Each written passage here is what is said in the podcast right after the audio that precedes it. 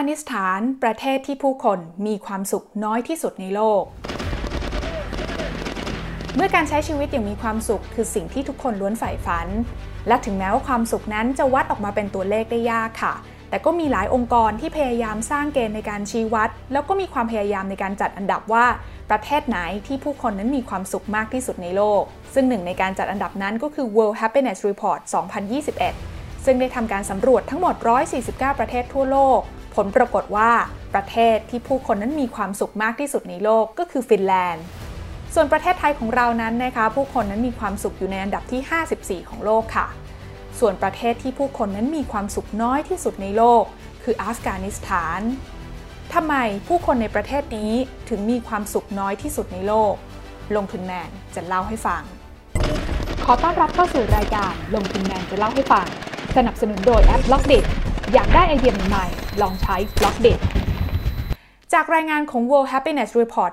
2021 นั้น พบว่าประเทศที่คนมีความสุขมากที่สุดในโลก 3 อันดับสุดท้ายนะคะ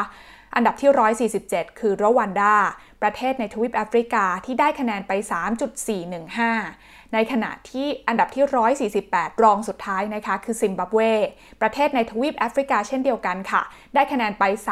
3.145 และประเทศที่มีความสุขน้อยที่สุดในโลกนะคะ ก็คืออัฟกานิสถาน ประเทศในทวีปเอเชีย ได้คะแนนไปแค่เพียง 2.523 ซึ่งเกณฑ์ที่ใช้วัดว่าประเทศไหนมีความสุขมากน้อยแค่ไหนเนี่ยนะคะ จะมีอยู่ 6 ข้อด้วยกัน ประกอบไปด้วยเรื่องของรายได้ สุขภาพแล้วก็อายุไขเฉลี่ย การสนับสนุนจากสังคม อิสรภาพ การได้รับความไว้วางใจ และสุดท้ายก็คือการคอร์รัปชันของคนในสังคม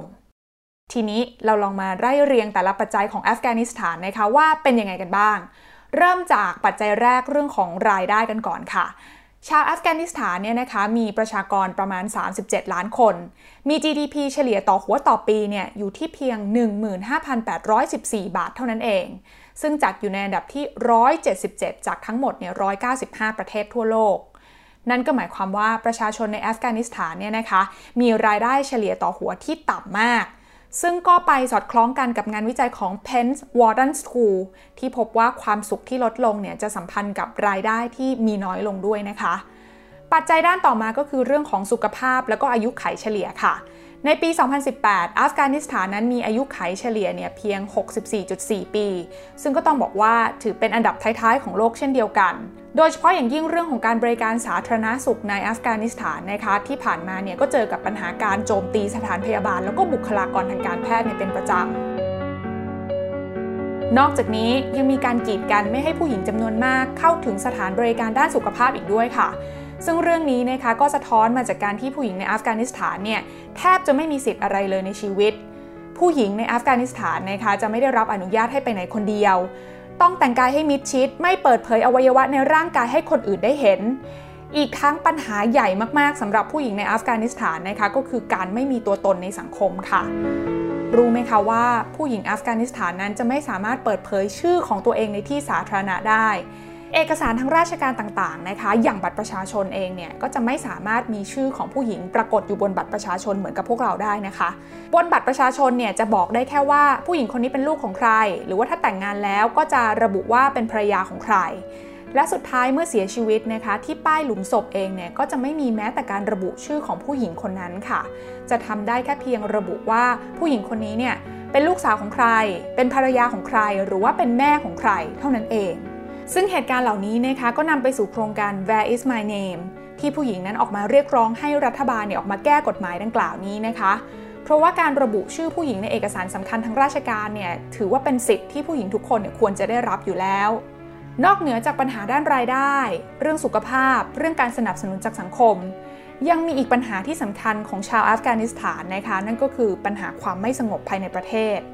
เริ่มมาตั้งแต่ในปี 1978 ซึ่งช่วงนั้นเนี่ยเป็นช่วงสงครามเย็น เกิดการล้มล้างรัฐบาลของโมฮัมเหม็ดดาวูดขาน ซึ่งเป็นประธานาธิบดีคนแรกของอัฟกานิสถาน โดยกลุ่มกบฏคอมมิวนิสต์ที่อยู่ภายใต้การสนับสนุนของสหภาพโซเวียต ได้ทำการปฏิวัติเปลี่ยนแปลงการปกครอง แล้วก็สังหารครอบครัวของประธานาธิบดีโมฮัมเหม็ดดาวูดขานทั้งครอบครัว อย่างไรก็ตามค่ะหลังจากนั้นเพียงหนึ่งปีสหภาพโซเวียตเองก็เข้ามายึดอัฟกานิสถาน กลายเป็นจุดเริ่มต้นของสงครามระหว่างโซเวียตและอัฟกานิสถาน และโซเวียตก็ได้ยึดครองอัฟกานิสถานอยู่นานถึง 10 ปี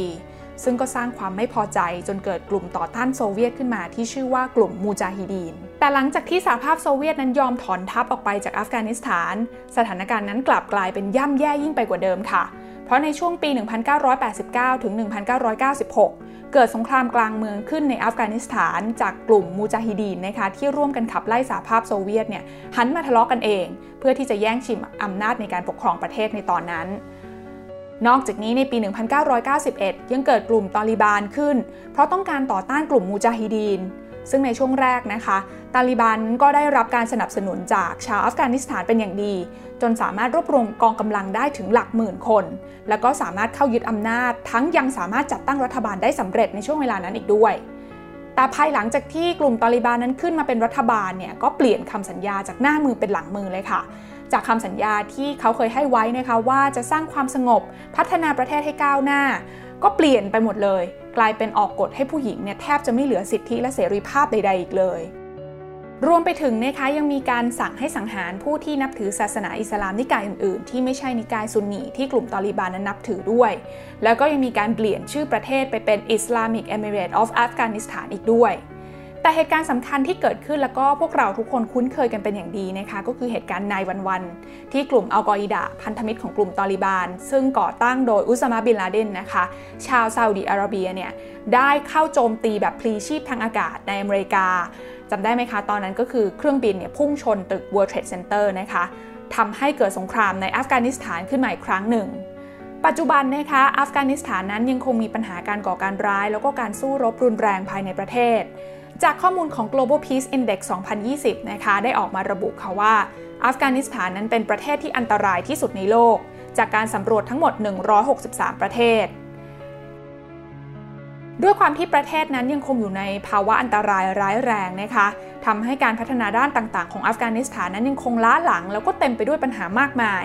ทางด้านการศึกษาอัตราการรู้หนังสือของคนในอัฟกานิสถานเนี่ยก็มีเพียงแค่ 38.2%เท่านั้น รวมไปถึงปัญหาด้านคอร์รัปชันโดยการจัดอันดับด้านความโปร่งใส อัฟกานิสถานเนี่ยก็อยู่อันดับที่ 165 นะคะ จากทั้งหมดที่จัดอันดับกัน 180 ประเทศค่ะ จะเห็นได้นะคะว่าจากทั้ง 6 เกณฑ์ที่ใช้วัดว่าแต่ละประเทศเนี่ยมีความสุขมากแค่ไหน อัฟกานิสถานนั้นถูกจัดให้อยู่ในอันดับท้ายๆ ของโลกในทุกๆ เกณฑ์เลย ผู้คนในประเทศนี้ล้วนผ่านภาพของสงครามมามากมายค่ะเผชิญความตายกันไม่เว้นแต่ละวัน และมีผู้คนจำนวนไม่น้อยนะคะ ที่ได้ตัดสินใจย้ายไปอยู่ต่างประเทศแล้ว แต่สำหรับผู้คนที่ยังอยู่ในสังคมที่ร้าวฉานแห่งนี้ จากเรื่องราวทั้งหมดที่กล่าวมา สิ่งเดียวที่ผลักดันให้ผู้คนเหล่านี้ยังมีชีวิตอยู่ต่อไปได้ ก็อาจจะเป็นเพียงแค่ความหวังเล็กๆว่า วันพรุ่งนี้คงมีอะไรสักอย่างที่จะดีขึ้นกว่าวันนี้นั่นเอง